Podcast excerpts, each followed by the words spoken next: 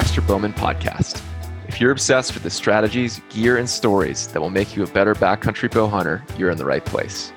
We're independent, unsponsored, and unbiased, so we can cut the fluff and give you detailed advice on what really works and what doesn't. And we're back. Hello again, everybody. After the September slowdown, we have some incredible stories to tell you. Today, we're going to talk a bit about our entire season. We're probably going to break this up into two or three different episodes given the length and go into detail. One of the craziest months of my life and Josh's life uh, here in elk country. So, if you're interested in the tactics, the lessons, stories, today is going to be an amazing episode.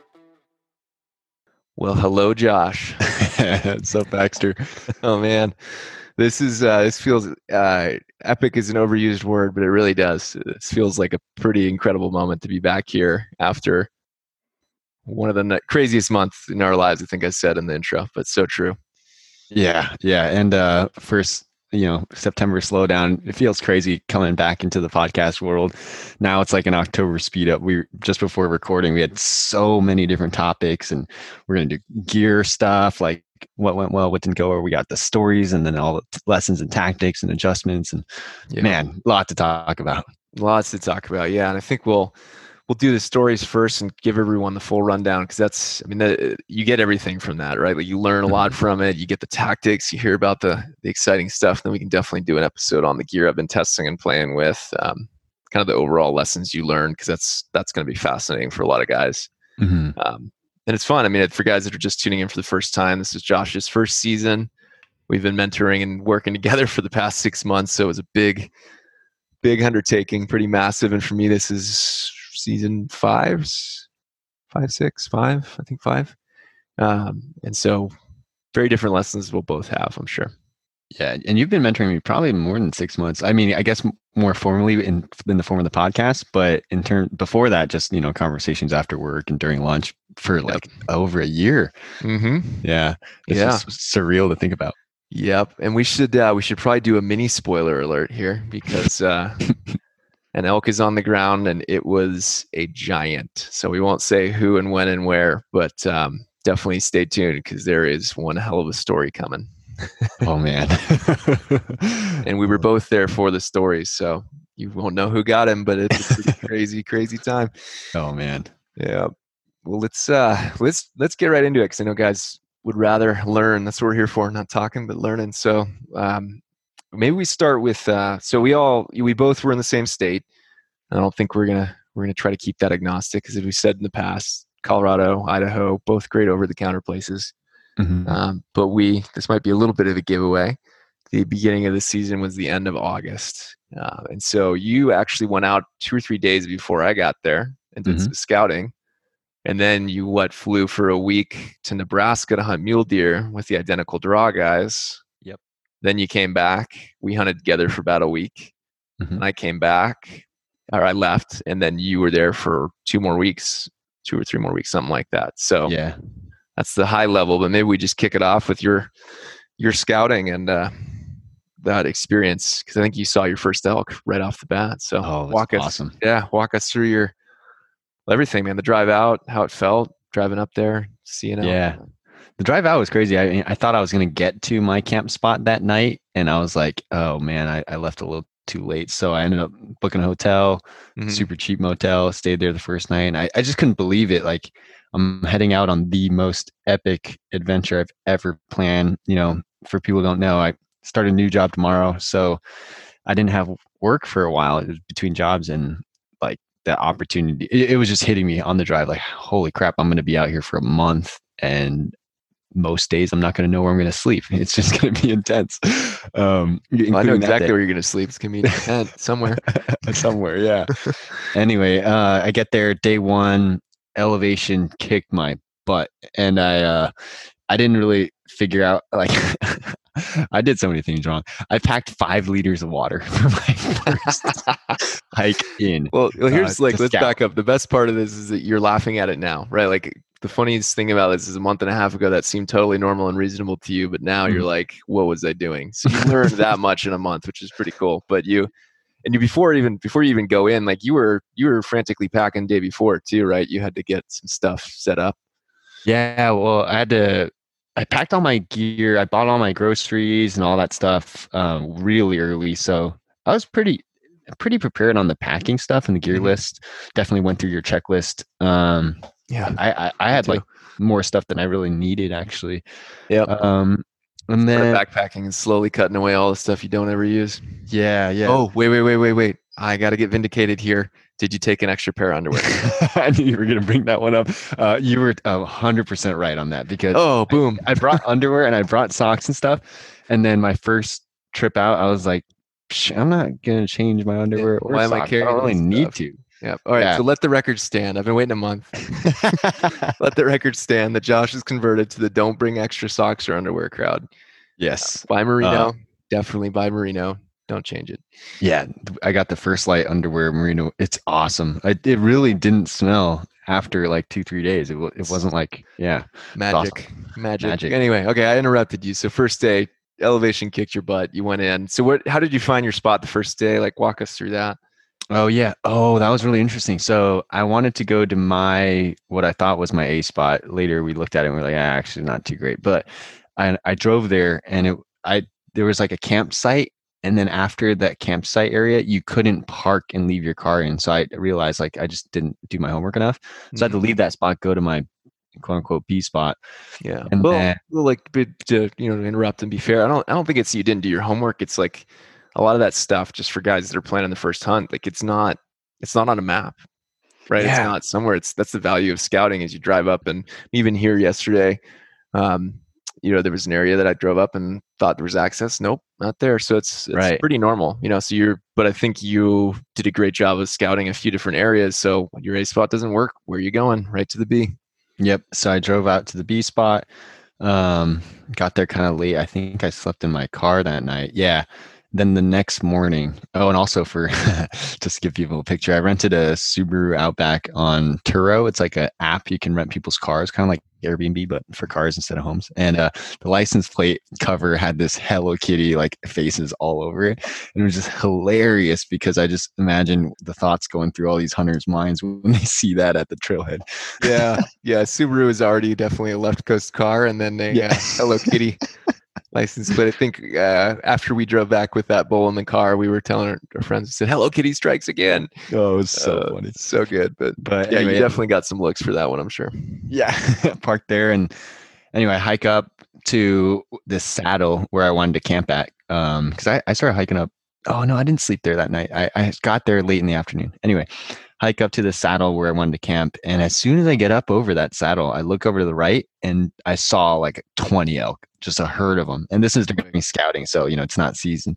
Maybe four or five cows and like 10, 15 calves. And I was so excited that I just started stalking in on them for fun. When looking back, I should have just watched and like yeah, and patterns, see where they went. But I went and got into like 90 and they started barking at me and it was just first elk I ever seen that close, you know. So yeah, super cool, and I just felt super lucky at the same time. Um, yeah, well, I think I remember your text. It was like a bunch of exclamation points. but I mean, it's everybody. Your first elk trip. It's because you'd done scouting the year before, but you hadn't even seen elk, you know. And this, mm-hmm. I remember you were when I saw that, I was pretty excited too because I'm like, yeah, it all panned out. We did a lot of work, a lot of e scouting, and you walked right in and saw them. So I remember that was a pretty cool feeling. Uh, for guys that are wondering, we had uh, inReaches. So we were able to text kind of in the back, middle of nowhere. They're not the world's smoothest system, but we'll talk about that in the gear review.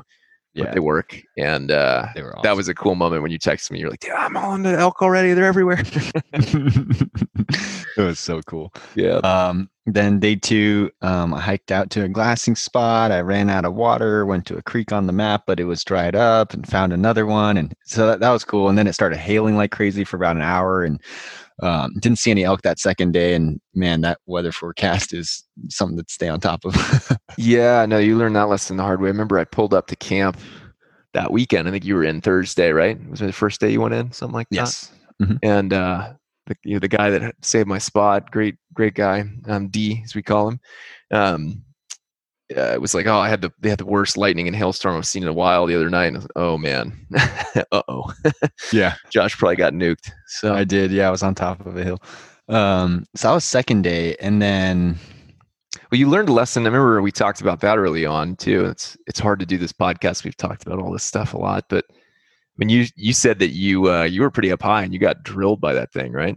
Oh no, that was my next trip out. That was the next one okay. after the after the mule deer hunt, and that yeah, that was that's an interesting one. We'll, we'll get to we'll get one. there. All right, keep going. Yeah, so that was day two. Didn't see any elk. Um, and then day three morning is when I hiked out of my scouting trip. And on the way out, I saw super fresh elk sign, and that's the one I showed you a picture of. It Yeah. was like Steaming. completely green, just shiny. And I just I took a picture of it, and I was like, okay, now I know what really fresh elk sign looks like. So that was a cool lesson on my way out. Um, Well, I think you were. I remember you were like, "Is that fresh?" You were asking me questions. I'm I was like, this is pretty fresh, right? And "That like, yep." That thing was within hundred yards of you, probably. So, um, pretty, especially where we were. It's Oh, very sorry, dry. cut out there for a second. Oh, You back? Yep, yep. Um, yeah, so especially where we were, super dry. So that that thing was probably within hundred yards of you. I mean, that Yeah, you were was- telling me like that elk was right there, and I was Yep. like, "Dang it!" but it was? Yeah, and I think that's that's one of the things, especially this year, that really uh, just being. I've always been pretty attuned to that one, but even more so, it's like those little things. Your ability to figure that out and know, look at that scat and go, "That's how far that elk is." That's what makes you successful, right? Mhm. Um, and that's. I mean, we had two or three encounters this year that wouldn't have happened without that, especially if they're not talking, which they didn't a ton this year. Yeah, I think we I talked to another guy that hunted in the other state and multiple people that hunted in our unit, and uh, I think the direct quote from one of the guys you talked to is the hardest elk season in the 30 years he's ever uh, seen. 22. Yeah, he's hunted 22. this area specifically for, uh, for 22 years, and this was by far the toughest. Yeah, he's got a ton of cameras out there preseason too. He's just said lowest number of cows and bulls that he's ever seen out here. So yeah, yeah, and it's hyper local. I mean, everything changes, you know, even one valley over. But I do think I'm getting ahead of ourselves, but the combo of heat and uh, fire was really rough this season. So yeah, yeah, but okay. So you got you got a few days in. You came out. You have one more day, right? Uh, no, that that's the day I, I came out that Okay. third morning. Um, and then drove to the airport.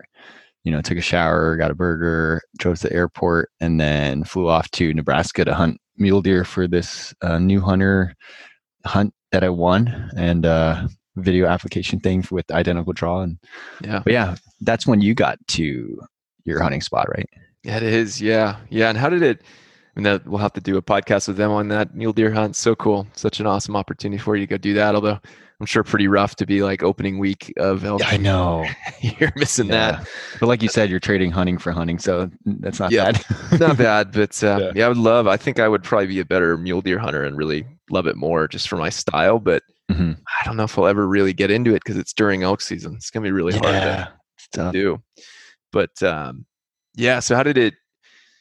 I mean, it's you got to think back a ways now, but how did it feel? Like you've done overnight solo before, but that's like your first true like two or three day stint, and you kind of were in elk country. Like coming out of that, were you feeling good, bad, hopeful? Like where where were you at mentally after that trip? Yeah, such a good question. I wa- I felt super positive. I was like, dang, that was a, a, huge win for a scouting trip. I mean, Mhm. getting to 90 yard, I mean, we're just seeing a bunch of elk gave me a big confidence. And then I had the second thought of like, whoa, whoa, don't get overconfident now. Like yeah, you, that's part luck. You know, you just walk right up there and they're right there. So yeah, I felt good that they're here. You know, I'm going to come back to the spot.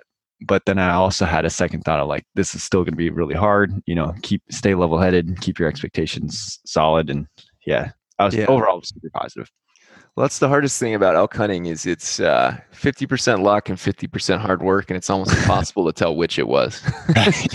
and so I think you definitely put in the effort and the time to scout and land in the perfect spot right off the bat. But yeah, it's uh, I think you did a really good thing there, which is reining in the positivity because elk hunting, like a lot of other things, just super up and down, and Mhm. you know that one of the things that stops the up and downs is if you don't go up.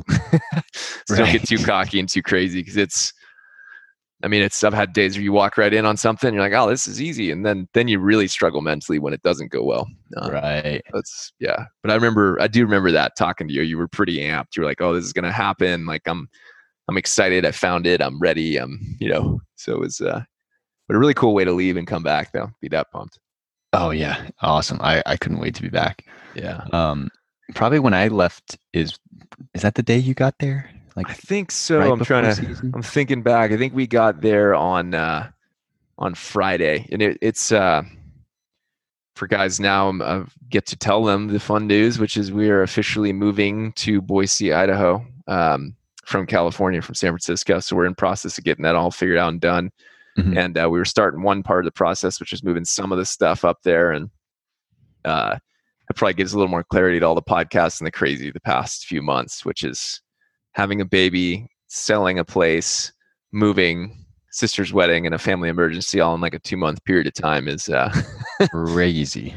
It's a heck of a lot. So I think for me, uh, it was a really just utterly intense moment to to leave because it's uh, I still had to come back and get stuff. And there's other things to do, but it it felt like a big moment because a lot of the things had happened. Um, mm-hmm. It was just incredible to drive out. And so it was, I think we got there Friday. We did our little kind of stop halfway at our favorite little cruddy motel in the middle of nowhere, Nevada, uh, which is on the way to Colorado and Idaho.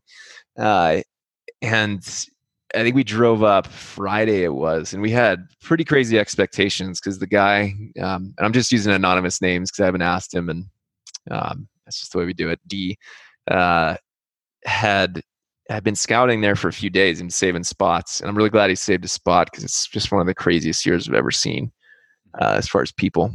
Um, but he'd seen what had happened. He'd walked up on two six points about 400 yards from camp the day before, 500 yards from camp.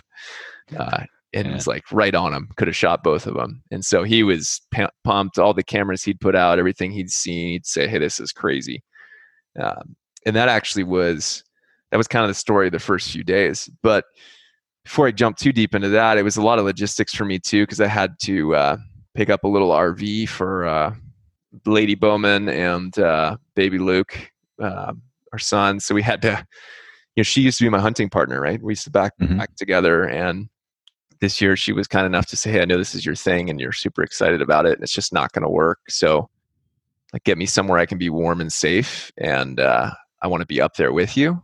And so it was really probably one of the most amazing times of my life to be able to be up there and have them both kind of at you know back at quote unquote camp in there. And so it really changed my hunting. I mean, the way I hunted was not two, three nights in; it was one, maybe two nights in.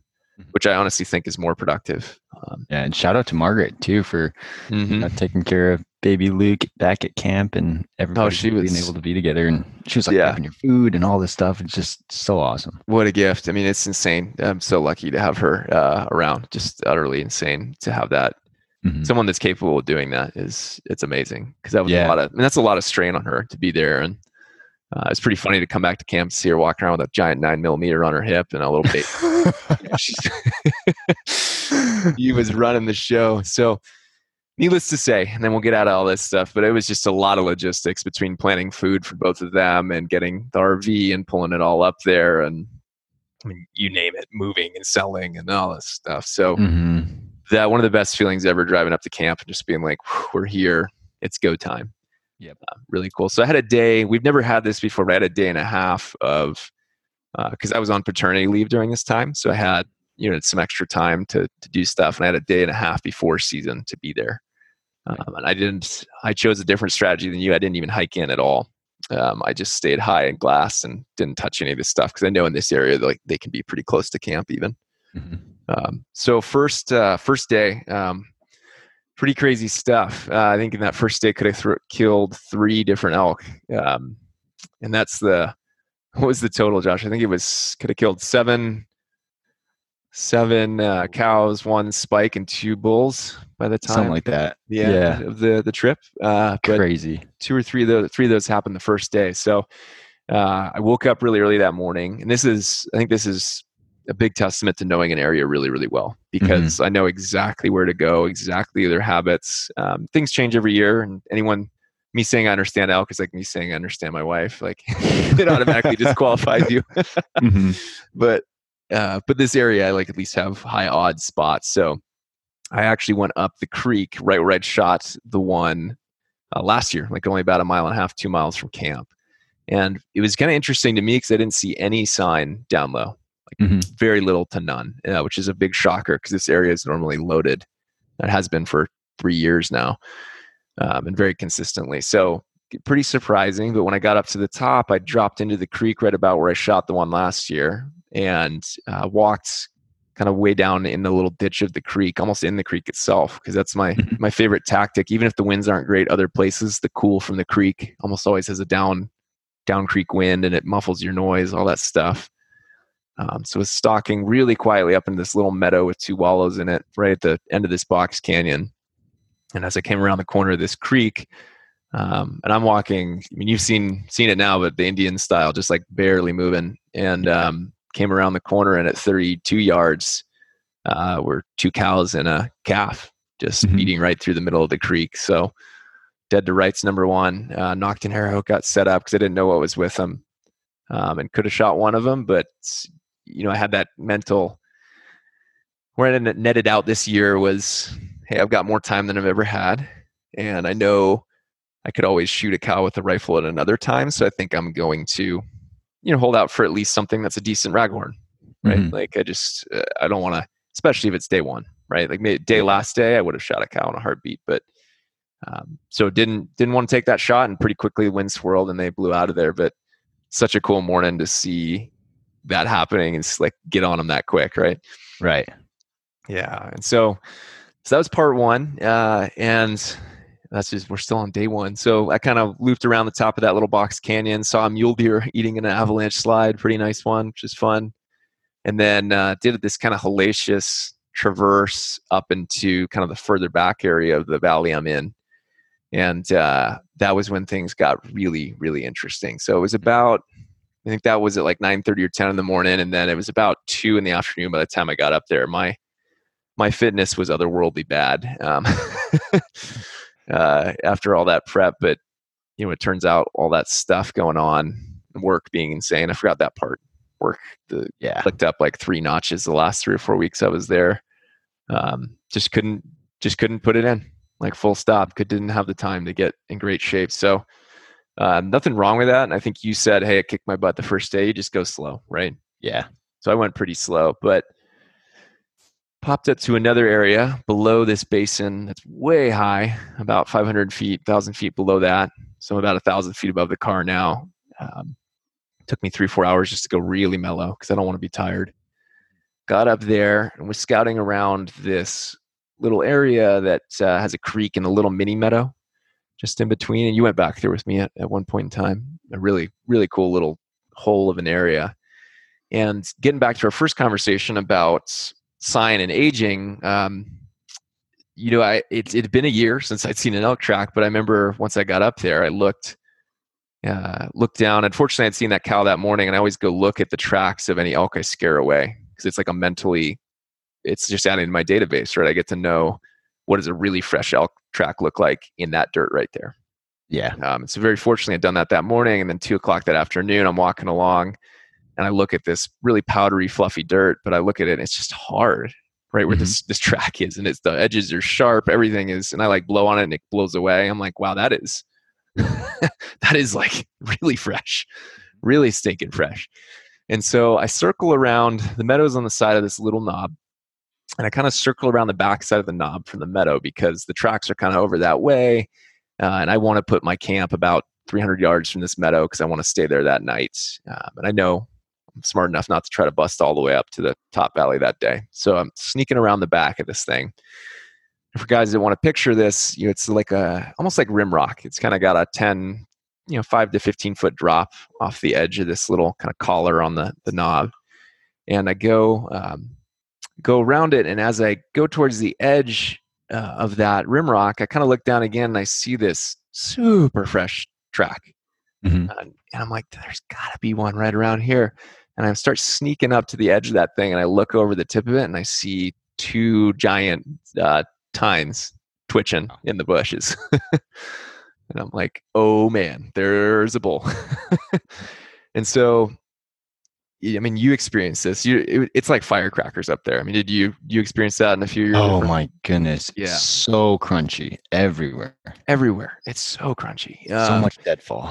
so much deadfall. So crunchy, and so fortunately, I'm a little more in the open with that kind of rock, but Um, the wind is kind of coming in my face. It's doing okay, but it's a little swirly. Um, so I quickly duck my head back behind the rim rock. You know, I'm looking down over the edge of this cliff, and there's kind of a little draw that runs up beside it. So he's almost parallel to the cliff, and it's like a only a five, you know, five foot cliff, ten foot cliff, nothing too crazy.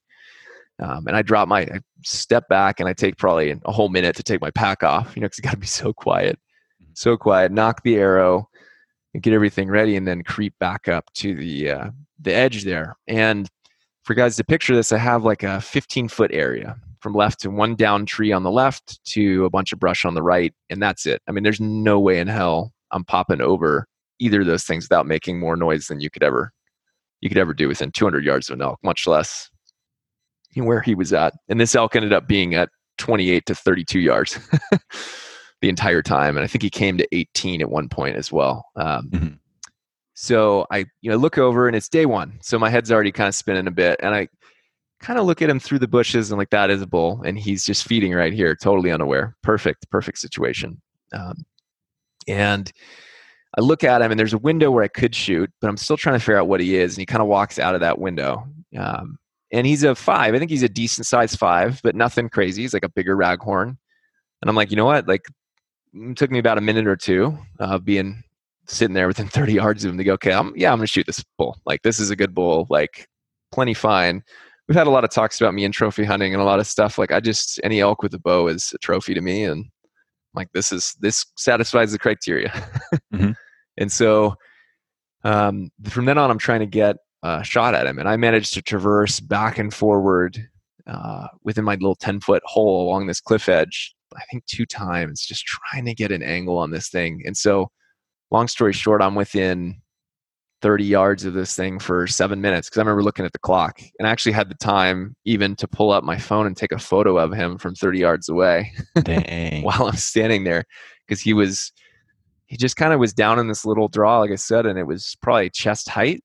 Mm-hmm. so I could see him from about mid body upward and there were just all these branches in front of him. And so it never quite worked out. And he got into one hole and he was quartering towards me. Uh, and I definitely could have shot him, and definitely I think ninety something percent odds it would have killed him. But in my brain, I'm like, it's not hundred percent odds, and it would have been in front of the shoulder shot, which right. is not a really commonly heard one.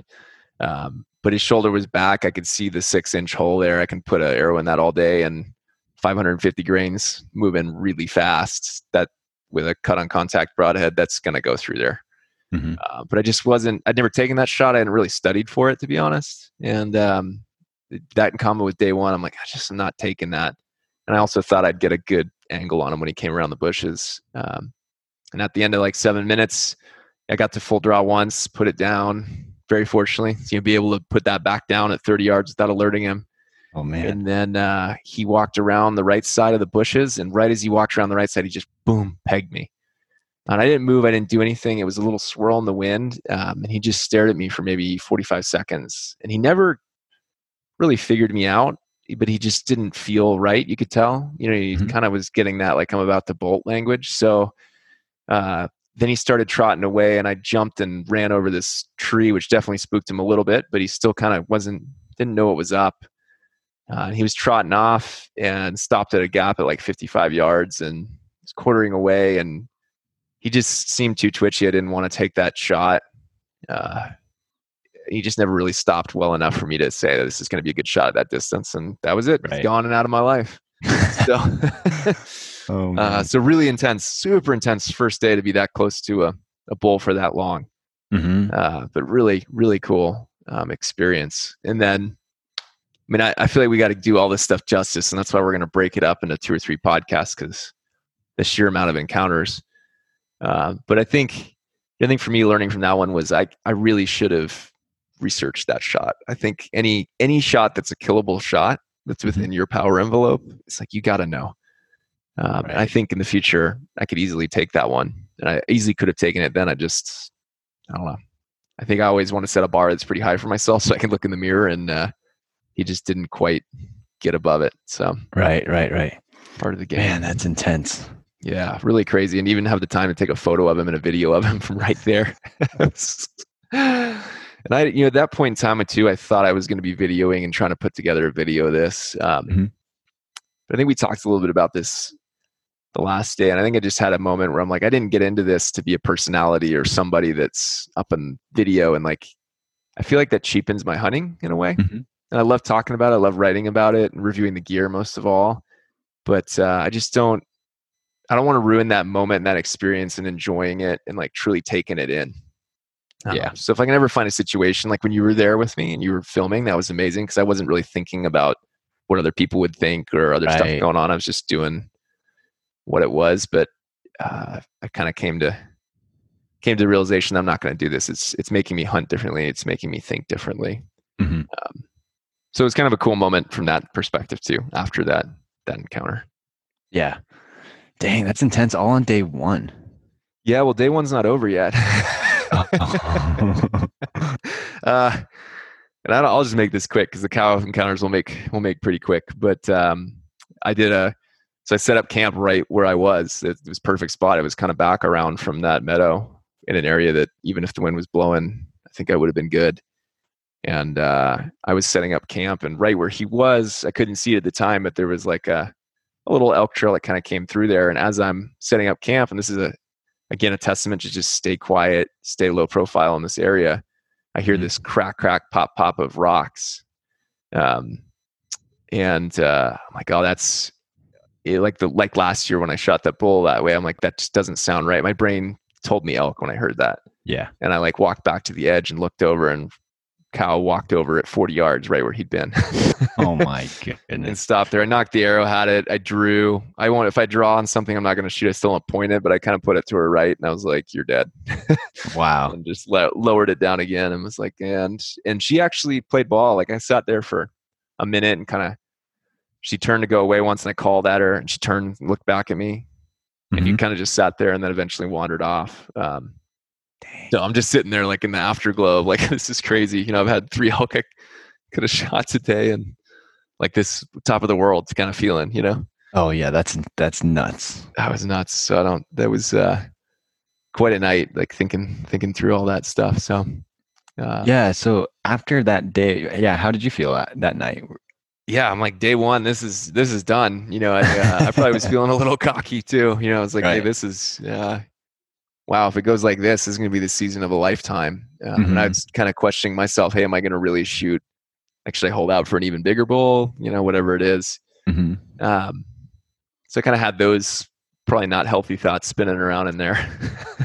and it gets better the next day too. But yeah, it was just kind of a crazy feeling. I think to I just felt lucky. I remember that. I just distinctly remember thinking, how lucky am I to be out here, to be here, to have those encounters. Like that made my entire month to have Margaret and Luke down at camp. Like it just, yeah, I just remember sitting there that night and being like, this is amazing. And yeah, promptly passing awesome. out and sleeping 12 hours. So, so exhausted. But wow. Well, not really 12 hours. First night's always a little rough, but I think on and off for 12 hours. Dang. So that's day one. That's day one. Um, yeah, I don't cut me off. I'm going too long on these, but I feel like it's just every second of these is so, so valuable on um, these encounters.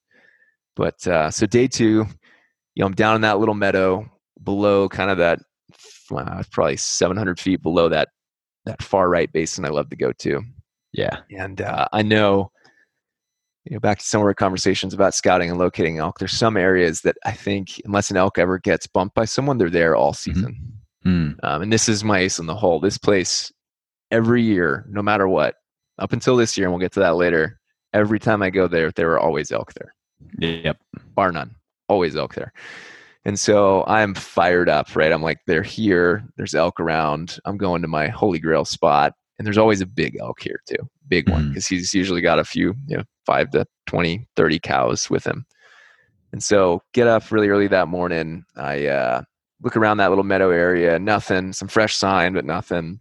I kind of use my favorite tactic, go up the creek again, get all the way up into that meadow. And I kind of so the way this meadow works, or sorry, this uh, this valley works, is that the top of it is alpine, and what the elk tend to do in this area, again, I know the spot pretty darn well, right? Um, they tend to in the morning go up to the alpine and feed on the grass, and then they feed along this one side of the valley. The other side's all rock. One side of the valley that's kind of got a mix of like open meadows and trees. and they feed back along it to this point at the at the base of the valley, and they kind of bed up on that point. And so I'm thinking, hey, they're going to be up at the top of this valley, and I'm in the bottom of the creek trying to keep my scent down low. And I'm walking along, and I uh, I look up to the right, kind of halfway up the valley, and they're all right there. and so I'm like, oh wow. man, the elk are here. It's go time, and I've got to move quicker than I thought because I I usually try to cut them off as they're coming along the side of the of this valley. And this is where, for context, this is where Margaret had almost you know shot hers at 20 yards. Mm-hmm. Um, I'd almost shot another one. She almost shot another at 45 yards. We've had a lot of really close encounters here. Um, so I look up and I look up in that meadow, pull out the binoculars, and the bull that's sitting there is big. I mean, he's a big six. Oh my like goodness, real big six. And so I, you know, I start getting twitchy, right? Um, and at this point, too, this this gets really interesting because uh, this is August 31st, um, and I look up and I see a pretty dark cloud coming over the back of the uh, the ridge there. And I, the forecast for this day was rain, but I know up in this area, if it says rain and that temperature down in the town that forecast is for, that often means snow. Right. But I kind of don't believe that August 31st this is going to happen. But so anyway, I kind of have this interesting dilemma because I got to run up to the side of this uh, valley here, but it's getting really cold. So I, I strip down to my top layer um, and then from then on, it's tough time. Like it is brutal because I need to cut them off and I need to go up like 400 vertical feet really quick. Um, and I fortunately know all the little elk tracks and all this stuff in here, so I know to go up uh, this stuff. And it's so steep I can barely walk unsupported. Like it's the kind of thing where you stick out your elbow when you're standing up straight and you're hitting it. Crazy. Um, and so I get uh, to keep this keep our podcast on track here. I get up to where I think he's going to be and cut him off and I am just blowing air. You know, I'm very out of shape at this point, and uh, give myself a minute. And the only window I can find is between two little V V like trees. I've got like a foot and a half between that. Mm-hmm. And uh, of course, right when I get there, cow walks right into the area at about 40 yards, um, and she just uh, stops and kind of looks at me. Doesn't really pick me up and keeps walking. And so mm-hmm. then two or three others walk through it. I'm like, oh, this is it. This is the moment. And sure enough, out trots Mr. Big. And pretty much the second, I think it was right before that, he trots out. It's like whiteout snowstorm. like, wow. Like boom, here come the snowflakes. Freaking and I'm like, August 31st, this is awesome. I'm in it, you know, in my base layer getting whiteout snowstorm and this this bull is here. So so he runs out. There's one bush right in that little area. He runs out to 62 and a half yards, stops, perfectly with that bush over his vitals. wow. Oh yeah, that's right. That's right. Like, oh come on. And it's a really steep uphill shot. So this is not an easy 62 yards and it's blowing and there's whiteout snow. Um, I guess it doesn't qualify as whiteout if I can see him at 60, but it's trust me, it's thick. Mm-hmm. And then uh, so he's got two ribs sticking past that bush. And I'm like, well, I could easily put I mean, I know the lungs go past the ribs. I'm like, I could easily put one in there but I think it was like the bull the day before, and this is the biggest bull I would have ever shot by far. Yeah, I mean this thing's huge, uh, not a giant, but a big six. And mm-hmm. I don't know, I just had that kind of moment again where I'm like, you know, you don't, you're way up here alone. There's a snowstorm, and you're going to take a marginal shot on a bull at 62 yards, and I was just like, this is not. This is not how you're going to do elk hunting. Um, and on day two, also. on right? day two, right? I'm like, this is just not like I'm not going to push I think you heard the stories of the guy the year before that shot two elk and didn't recover either. Yeah, the horns off of one, and it just rubbed me the wrong way um, because I know he took shots that just weren't. Uh, yeah, he took risky shots, and I'm like, I don't, I just don't want to do that with this one. Um, yeah. And so it took a, it was a pretty difficult mental battle to have a bull that big sitting at 62. yeah, which I can, I mean, as you know, I can definitely put arrows in a fist size thing at that distance. Mm-hmm. Um, but just kind of fought that battle and was like, nope, not going to happen. And so I'm like, well, he's going to take a few steps forward anyway, right? Like it's all good, right? Like, you know, don't have to take the moral high road here. It'll be easy. And then, sure enough, right as I'm thinking that, this the kind of the snowstorm swirls the wind a little bit, mm-hmm. so it goes right to him. He definitely gets a whiff and kind of jumps a little bit, and he runs forward and turns around and runs back, facing Whoa. the opposite way, and stops with the bush in front of his vitals again. Insane. And I'm just like, oh, come on. So I'm at full draw at this point, holding it. Um, and he trotted out of that bush really quick. And at 60 yards, if they're trotting, I'm not taking a shot. Mm-hmm. Uh, and he kind of just trotted up and ran it, kind of trotted away. And uh, I like tried to run around. I got them trotting at 80, not taking that shot either. And that was kind of it. They trotted over the ridge. And uh, I mean, like I said, this is one of my ace in the hole spots. I don't want to go up there and truly blow them out. Mm-hmm. they, they something was up and they felt weird, but they didn't spook. They kind of were just like, we're we're leaving a different way than we were planning. Yeah. And I'm like, okay, we're leaving them. Um, that's all good. And so, yeah. and at this point too, the snowstorm is really intensifying. I mean, it's getting big, and I'm exposed. I'm almost ten thousand feet and almost tree line, and it's ripping. Mm-hmm. Um, and this is full whiteout now. I can't see more than twenty feet, twenty yards. I mean, it's it's really intense. Damn. some really cool footage of it. And so I'm like, hey, I'm backing out. I'm done. Got to get back to camp because uh, I don't carry rain gear. We talked about that, but uh, even with that, it's no big deal. It's just melting off as fast as it comes down. And uh, so I'm kind of piling out of there, bust out, drop all 500 feet again, another mile, get back to camp and jump in camp. And the, the snowstorm just keeps getting worse and worse and worse and worse. Wow. And, uh, you know, I look at the, I pull the weather forecast off the inReach, which to me is like the main reason, like one of the two reasons you have an inReach that having the ability to get a forecast like that mm-hmm. on demand is, that's a game changer yeah, that is like no matter how bad that thing is, they're the only people that can do that right now. And yeah, so that was a big moment for me to go, okay, cool. Like this is going to be here for the rest of the day into the night. Why would I sit here and deal with this crazy weather? I'm getting out of here. Yep. So I pack it all up really quickly. I go down, uh, drop down and go see mama and baby. Drop yeah. back down into the little tiny RV and wait out all the rain with them and kind of get to have that special moment hanging out with, you know, Luke and Margaret. Yeah, and I think that's when I got the text from you, and I was like, "Oh, how did the first few days go?" And you're like, "Dude, I almost killed like four elk, I think." Yeah, yeah, yeah. Like and that. I was like, "What?" And I think I was in Nebraska at that point, so I was like, "Oh my goodness, what I happened? cannot wait to be back." you're like, "What did I miss out on?" It's like everybody's killing elk. Yeah, uh, yeah. I can't remember. I mean, honestly, I have to look at my notes, but I can't remember if one of the other cows I could have killed was that day or not. Mm-hmm. Um, but regardless, it was a pretty pretty crazy start. So it was, I think coming out of that, I was feeling cloud nine. You know, things are great, and I'd run pretty hard. It'd been like a pretty rough day of like two days of pushing really hard, high and far to get mm-hmm. to those spots. But I was like, oh, this is great. So I'm just gonna sleep, you know, sleep it off and go out again. And so day three, I think was probably not probably was without a doubt the lowest point of the trip uh, for me. Dang. So I, you know, I'd come out, I'd resupplied, and before I keep going, Josh, I'm just talking and talking. Is there any, any other questions you had about that or anything? You no, no. I think this is this is good because people will get to, you know, someone like me going into an elk hunt. I had no idea. It, it was hard for me to picture it, but getting to see step by step how it all goes down, the ups and downs, is really good. So yeah, just, just yeah. And I've I've really changed my philosophy too. We can talk more about this in the lessons episode, but I'll hit it pretty quick now on backpacking. I already had said, hey, when you asked me how long do I stick around before I leave? And I'm like, you know, you're in for one evening, one morning, you're out of there. Mm-hmm. Um, don't see anything. Don't see anything. But even though I'd say that to people, I still would say, oh, I go into areas for two, maybe three nights. But after this year, I'm like, I can clear the five miles I would ever want to carry an elk out without a packer. yeah. In like two hours, three hours, four hours, maybe if it's horrific terrain, um, truly horrific, two or 3,000 feet. Um, so I've kind of come back to this world of like, I don't really want to go for more than one to two nights backpacking mm-hmm. uh, because I can get out of there during the middle of the day and transfer somewhere else. Um, and so that's kind of how I hunted this year. And it was phenomenal. I think it was really the, like it's something I'm going to be doing every other year. Um, and it all happened because of the baby. Like that was really the reason I wanted to go down and spend time with him and Margaret. But uh, I kind of stumbled upon a different strategy than I've been doing. And I don't think it's going to change.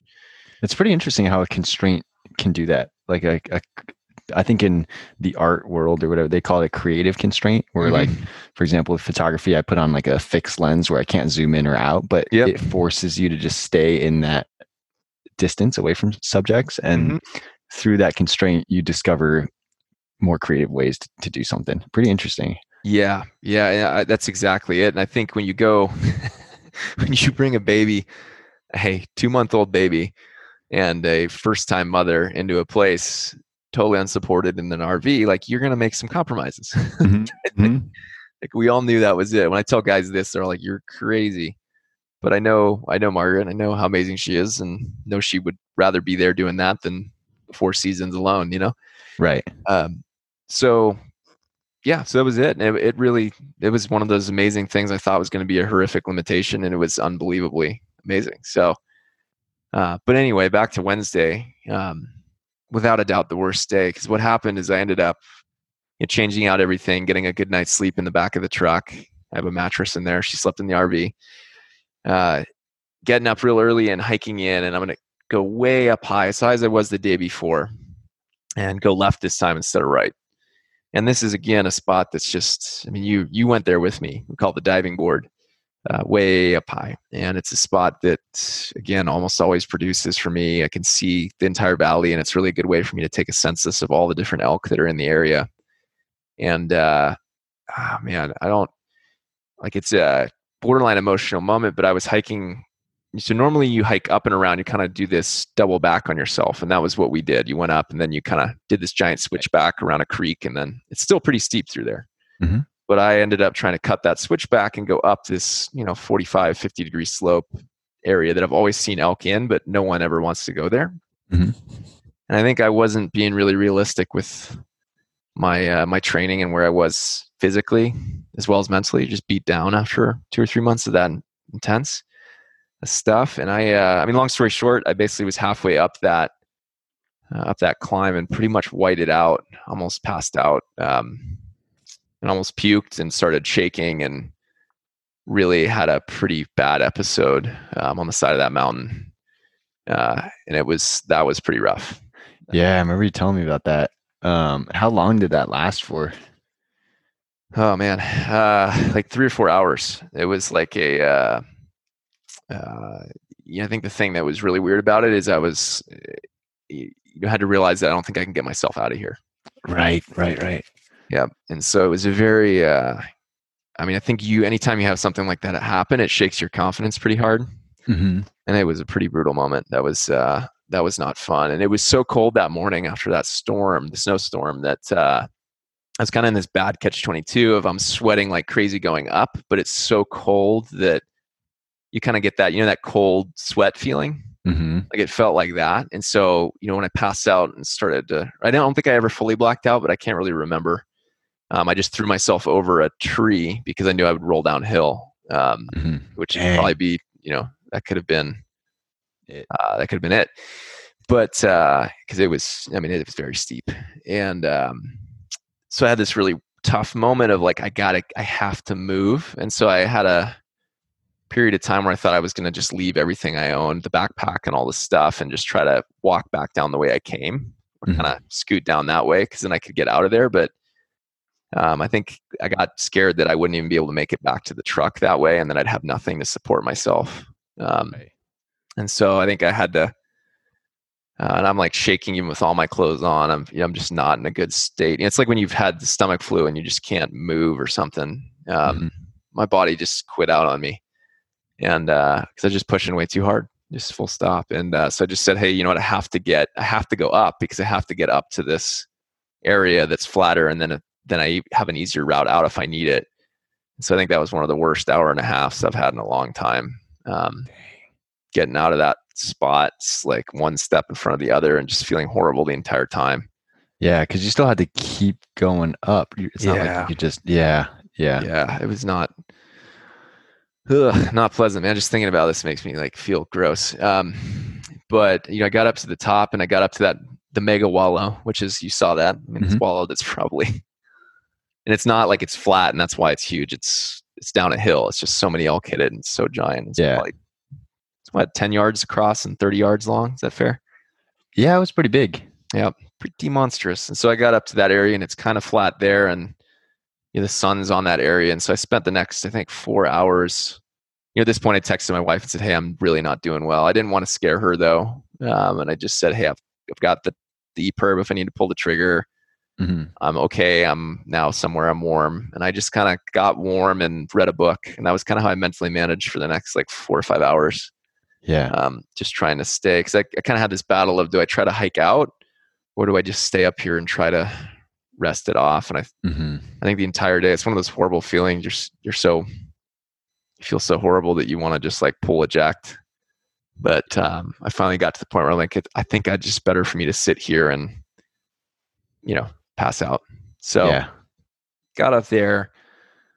Know, that night and that morning, I still managed to glass because I'm already up high, so why not? But uh, you know, I saw a bunch of elk in different areas across the valley, and I'm like, cool, they're all here. But I definitely had this moment of, I'm just trying to survive. Like I'm definitely not hunting anymore, right? Mm-hmm. Um, and so I won't, I won't belabor all the little stuff. I mean, I think just good thing for guys to know that like it's elk hunting's intense. I've been doing it for a long time, and I've you know, like I said, done the Ironman. I've done some pretty intense fitness stuff, and it's very easy to push yourself way too hard. Yeah, um, I think just self knowledge is key when it comes to that level of fitness right? Because your mind wanted to keep going and keep pushing and pushing but i guess at one point like you said your body just kind of said hey hey man you're done. shutting down here. Yeah.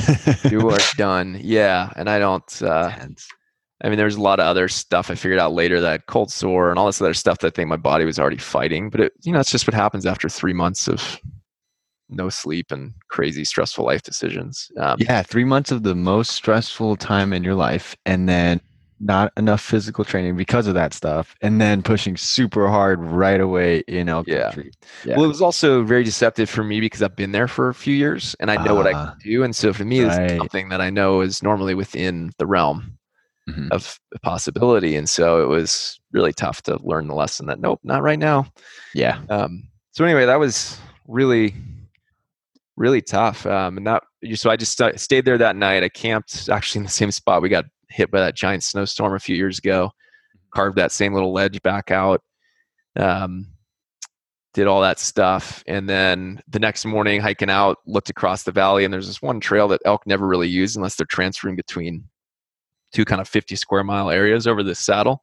Mm-hmm. I looked up, and a cow was walking down that. From my knowledge of this area, I'm like, she's going to be right at this wallow in 45 minutes. Uh, and so I took my time packing up the tent, got it all set up at about 30 walked over to the wallow and right as i walked up she walked up to the wallow right next to me. No way. And you know i'm like i'm not hunting and it's a cow at this point but standing there 30 40 yards i forget it's really close mm-hmm. just looking at me.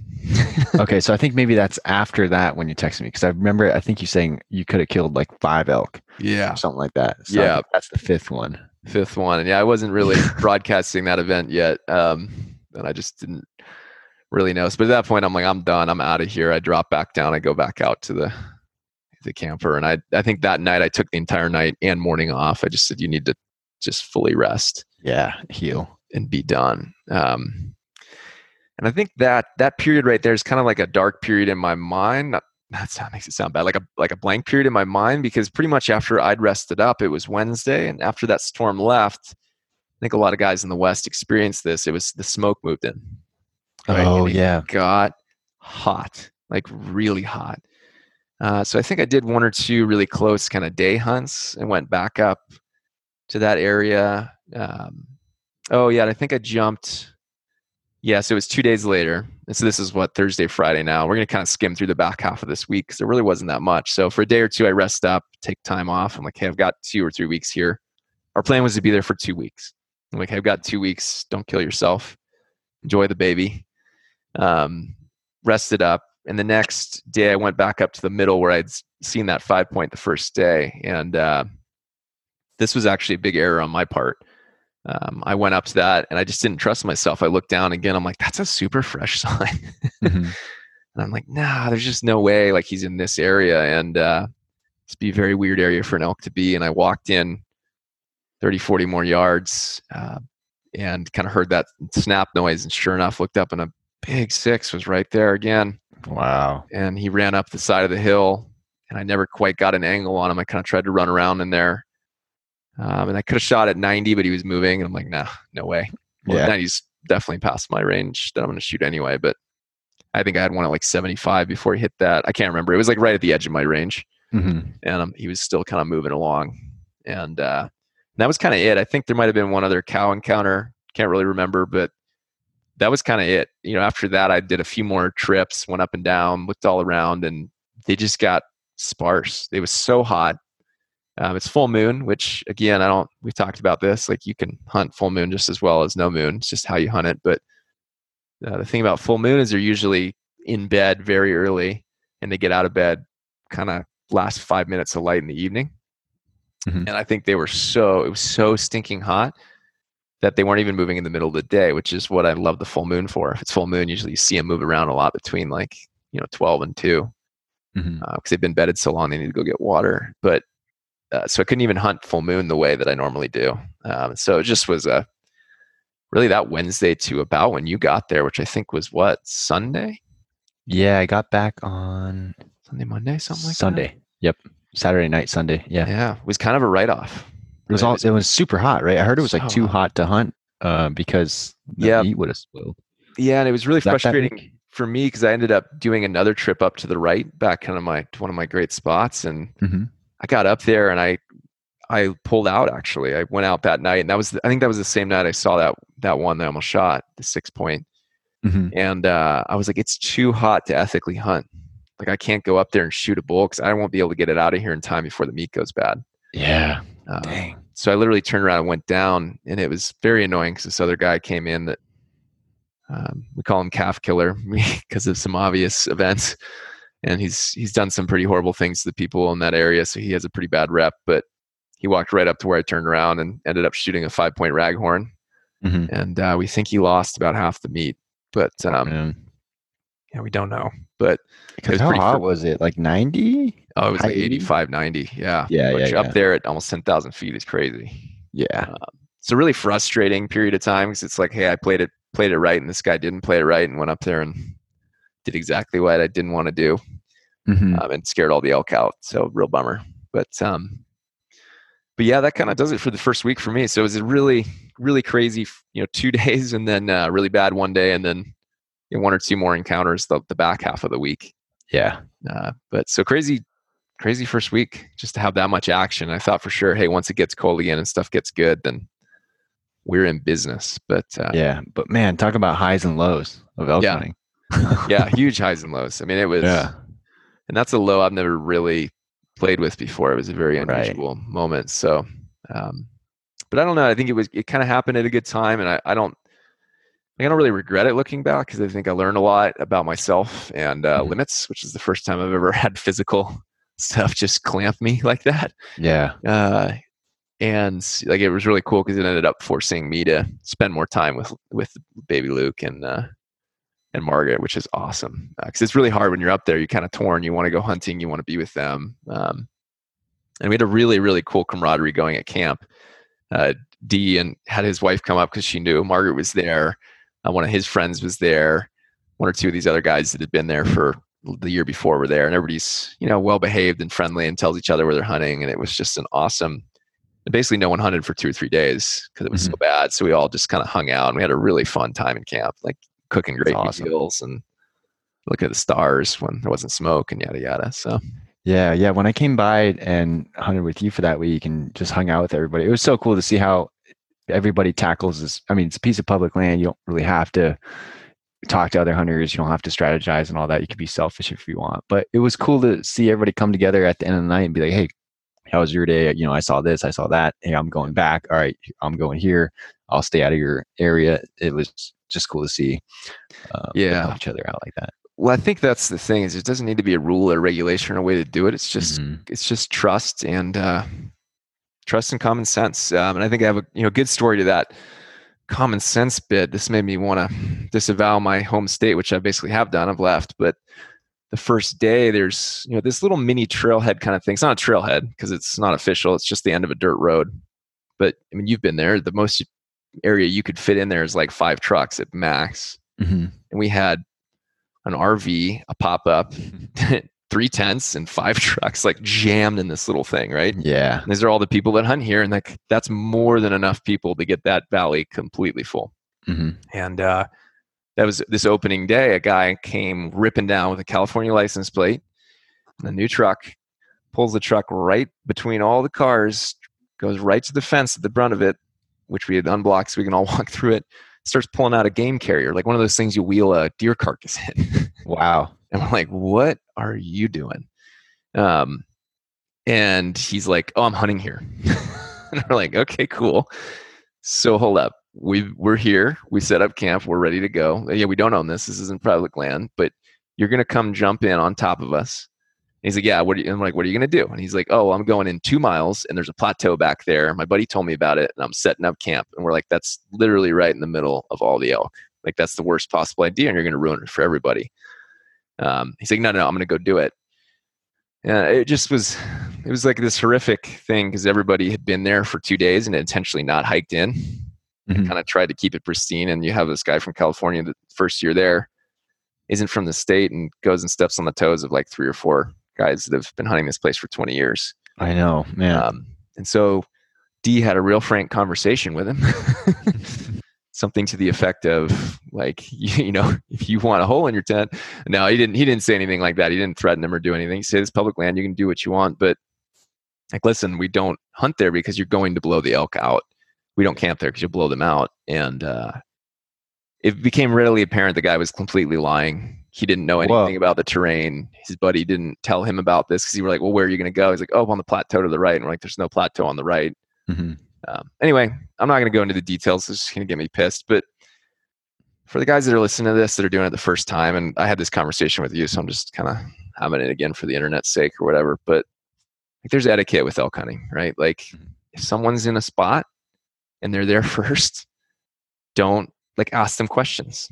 You know, if you're going to hunt it anyway, ask, well, where are you not going to be? Right? Like, just mm-hmm. be friendly to them. Um, and that's that's how it goes well. Because otherwise, what happens? Is you call each other in, you hunt areas you're both in, you scare elk out of the areas the other guy hunts. It's just counterproductive. Yeah. And uh, that really rubbed me the wrong way. I mean, the guy ended up leaving, turning around and leaving because it was really obvious that he was going to pull a really bad move and have five guys hunting on top of him. Mm-hmm. Um, but anyway, that's my little rant, and I'll stick to it. but it's just yeah. it's like that's how not that's how out of staters get a bad rap, and that's why I think a lot of these states are like Idaho this year is going to be uh, capping the amount of non-residents in an area, is because residents don't complain about non-residents unless they do stuff like that. Yeah, when you yeah. don't know an area, you don't do it, and you show no respect to the guys there, and you go screw with them. Right. Um, so anyway, that was that was rough. But the upside of it, like you said, was that we had this really cool camaraderie at camp, and everybody's literally telling everybody where they are, what they saw, and what they're doing. And you know, people, we all are avoiding each other. We're not hunting the areas they're in, but mm-hmm. it just kind of was a really cool dynamic. Yeah, yeah, a lot of trust there. Yeah. Um, so that was the f- your first week, and then at that point, I think I flew back from Nebraska, uh, ended the mule deer hunt. We'll do a separate episode on that. Uh, and then I went in for my first one. Do you think we should end part one of episode of the podcast here and start to record a separate one, or should we just keep rolling with it? Yeah, I think that's fair. Maybe we cut it here and then uh, then we just go on to part two because we've been going for a while. But uh, I mean, long story short, like week, really cool week or first week for both of us, right? You got to see some elk. I got close to getting one, and uh, this point, or two, or three, or four, or, or two, or three, whatever the heck it was. But uh, yeah, we uh, we have some other cool stuff. So maybe we just keep rolling and we'll cut it into another episode. Yeah, because my my first hunting trip in was pretty epic. yeah, um, it was pretty insane. But uh, yeah, we'll we'll start off there for part two.